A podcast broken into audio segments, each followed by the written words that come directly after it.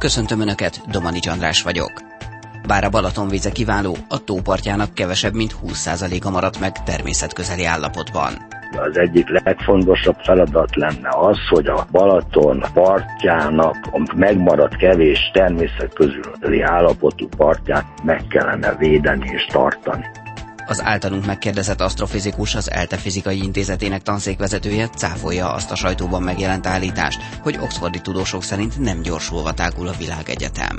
Ezt a cikket én megnéztem alaposabban. Nem igaz ez a sajtóban hangoztatott interpretáció ennek a kutatási eredménynek.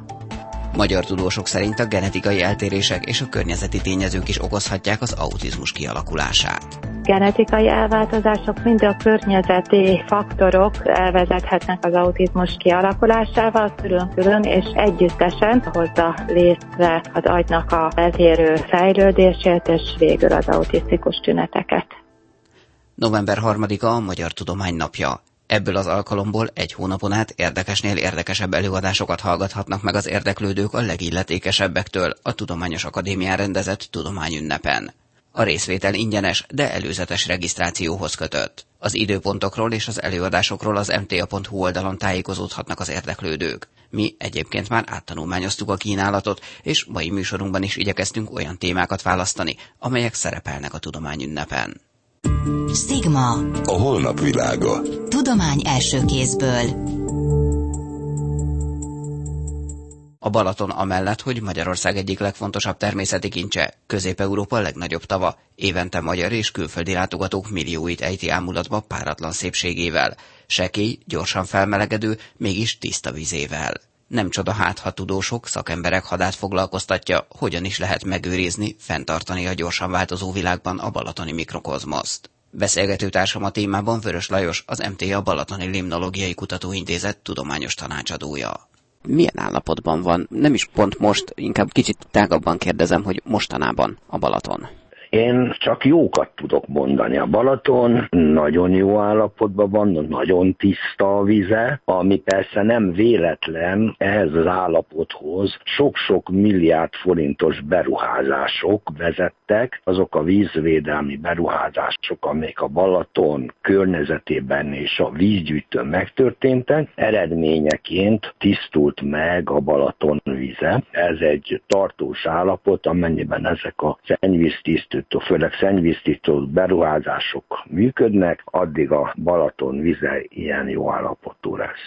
Alapvetően hol, hogyan nézik, figyelik a Balaton vízminőségét? Hány helyen ellenőrzik például? Ez egy elég komplex dolog, mert mi itt Tihanyban, a Limnológiai Kutatóintézetben. A Balaton teljes területén, meg a vízgyűjtőn is végzünk vizsgálatokat, de rajtunk kívül még hivatalból a kormányhivatalok laboratóriumai, valamint a állami népegészségügyi tisztiorvosi szolgálat is vizsgálja elsőben a strandokat, tehát mi nem a rendszeres vízminőség ellenőrzést végezzük, hanem egy alapkutatást, ami a dolgoknak a mélyére ásunk lehetőleg, de most csak a saját méréseinkről beszélve kiterjednek az egész Balatonra, és bizonyos szempontból, meg bizonyos vizsgálatok az egész Balaton vízgyűjtőjére. A vízszint magassága mennyire befolyásolja a víz minőségét? biztos nagyon sokan emlékeztek, 2012-ben, sőt korábban 2003-ban voltak nagyon alacsony vízszintek ami kisebb fajta pánikot okozott, de viszont arra jó volt, hogy megismerjük, hogy milyen hatása lehet akár egy klímaváltozásnak, és azt kell, hogy mondjam, hogy a Balaton víz minőségét, de úgy tetszik ökológiai állapotát, sem az alacsony vízszint, sem ez a mostani magas vízszint érdemben nem befolyásolja ökológiai szempontból okoz változásokat, de nem olyat, ami aggodalomra adna okot. Ja, Balatont megszoktuk, hogy ott van, és igazából szerintem senki sem gondolkodik azon, hogy hogy kerül bele víz. Mekkora a Balaton vízgyűjtő területe? Hát e, meglehetősen nagy, ugye a Balatont 51 állandó és időszakos vízfolyás táplálja, és csak egyetlen egy kifolyása van, ami mesterséges, a Sió csatorna, ahol lehet szabályozni a vízszintet, de az 51 vízfolyás közül a befolyóvíz felét egyetlen egy folyóvíz az alahozza. Balaton felszíne az körülbelül 600 négyzetkilométer, kicsit kevesebb, de maga a vízgyűjtő területe tízszer akkor majdnem 5800 négyzetkilométer a Balaton, a vízgyűjtő területe a Balatonnal együtt. Ez egy nagyon nagy terület. Többek között ott van a Zala folyó partján Zalaegerszeg városa, amelyik korábban a Balaton egyik legfőbb szennyezője volt nem véletlen, hogy ott megépült most már közel 20 évvel ezelőtt egy olyan korszerű szennyvíztisztító, ami kis túlzással ivóvíztisztaságúra tisztítja az Alaegerszeg városának a szennyvizét, majd utána a torkolat közelében pedig ott van a Kisbalaton tározó rendszer, ahol tovább javul a vízminőség. Hogy egy kicsit előre nézünk, mi lenne a legfontosabb feladat a közeljövőben a Balatonnal? Van -e egyáltalán vele dolog, vagy pedig él magában? Csak jót tudtam eddig mondani, de azért vannak gondok, mert ugye a tó egészséges ökológia rendszeréhez hozzátartozik maga a tó partja is. A part, aminek különlegesen gazdag élővilága van, ott vannak nádasok, hinárasok, ott van lehetőség a halak ívására, és így tovább. Tehát a partnak az ökológiai állapotán ugye az meg egy örökös nyomás a turizmus részéről. Tehát a Balaton partjának kevesebb, mint 20%-a maradt természetközeli állapotban. Tehát én azt mondom, hogy az egyik legfontosabb feladat lenne az, hogy a Balaton partjának a megmaradt kevés természetközeli állapotú partját meg kellene védeni és tartani. Stigma. A holnap világa. Tudomány első kézből. Magyar tudósok az autizmus kialakulását tanulmányozva arra jutottak, hogy érdemes a születés körülményeit vizsgálni, mert a genetikai és a környezeti tényezők együtt okozzák az autizmus kialakulását. Sperlák Beáta agykutatóval a Magyar Tudományos Akadémia Kísérleti Orvostudományi Kutatóintézetének tudományos igazgató helyettesével beszélgettünk.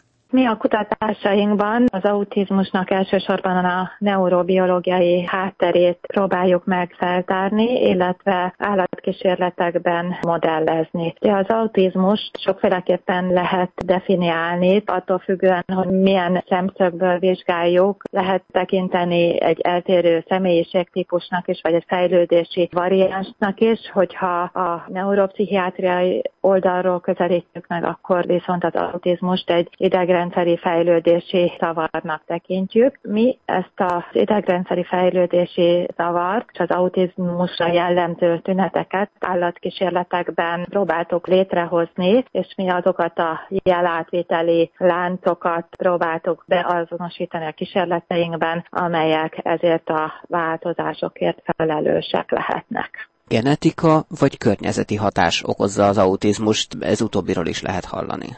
Valóban, mint sok más idegrendszeri betegség esetében, az autizmus esetében is az a helyzet, hogy mind genetikus, mind pedig környezeti faktorok szerepet játszanak a kialakulásában. Az elmúlt évtized kutatásai elsősorban a genetikai faktoroknak az azonosítására koncentráltak, és valóban azonosították azokat a géneket, amelyek az autizmusnak a genetikai formájáért felelősek, amely génmutációk vagy génvariánsok szerepet játszhatnak ebben. Ezek azonban az autizmus eseteknek csak egy kisebb százaléka, kb. 10-15 százalékáért felelősek. A többi esetekben a genetikai hajlam és a környezeti tényezők szintén szerepet játszhatnak, és ezen belül is az utóbbi években különös figyelem irányul a születés körüli történések asszociációjára az autizmus későbbi megjelenésésével. Ez a gyakorlatban mit jelent? Hát ez azt jelenti, hogy különböző klinikai vizsgálatok fényderítettek arra, hogy születés körüli kóros történések esetén, ilyenek például a terhesség során elszenvedett fertőzések, mint például a rubeola, influenza vírus, vagy az anyának az autoimmun vagy allergiás betegsége, vagy a terhesség során szedett gyógyszerek esetében később az utódokban az autizmus gyakorisága növekszik. Na most nem minden ilyen születéskörű tényezővel kapcsolatban igazolódott az autizmusnak a gyakoribb előfordulása, de történetesen a terhességi fertőzések és az anyai immunaktiváció esetében ezt az összefüggést ma már úgynevezett meta-analízisek is alátámasztják, tehát nagyon sok különböző klinikai vizsgálat mutatja azt, hogy gyakoribb az előfordulás. Ez persze még mindig nem okokozati összefüggés, csak felhívja a tudósok figyelmét arra, hogy ezt az összefüggést érdemes kutatni, és így jutottunk tulajdonképpen mi és mások is a kísérleteinkben oda, hogy ezt a jelenséget megpróbáljuk állatkísérletben modellezni, és a mi esetünkben és mások esetében is az anyai immunaktivációban segítség segítségével reprodukálni tudtuk a utódokban az autizmusra jelentett tüneteket. A többi neuropszichiátriai betegséghez hasonlóan az autizmusra is az jellemző, hogy különböző okoknak egy közös megnyilvánulási formája, vagyis mind genetikai elváltozások, mind a környezeti faktorok elvezethetnek az autizmus kialakulásával külön-külön és együttesen, de a szervezetben ez egy közös jelátviteli útvonalat indukálva létre az agynak a eltérő fejlődését, és végül az autisztikus tüneteket. Most hírek következnek, hamarosan visszajövünk.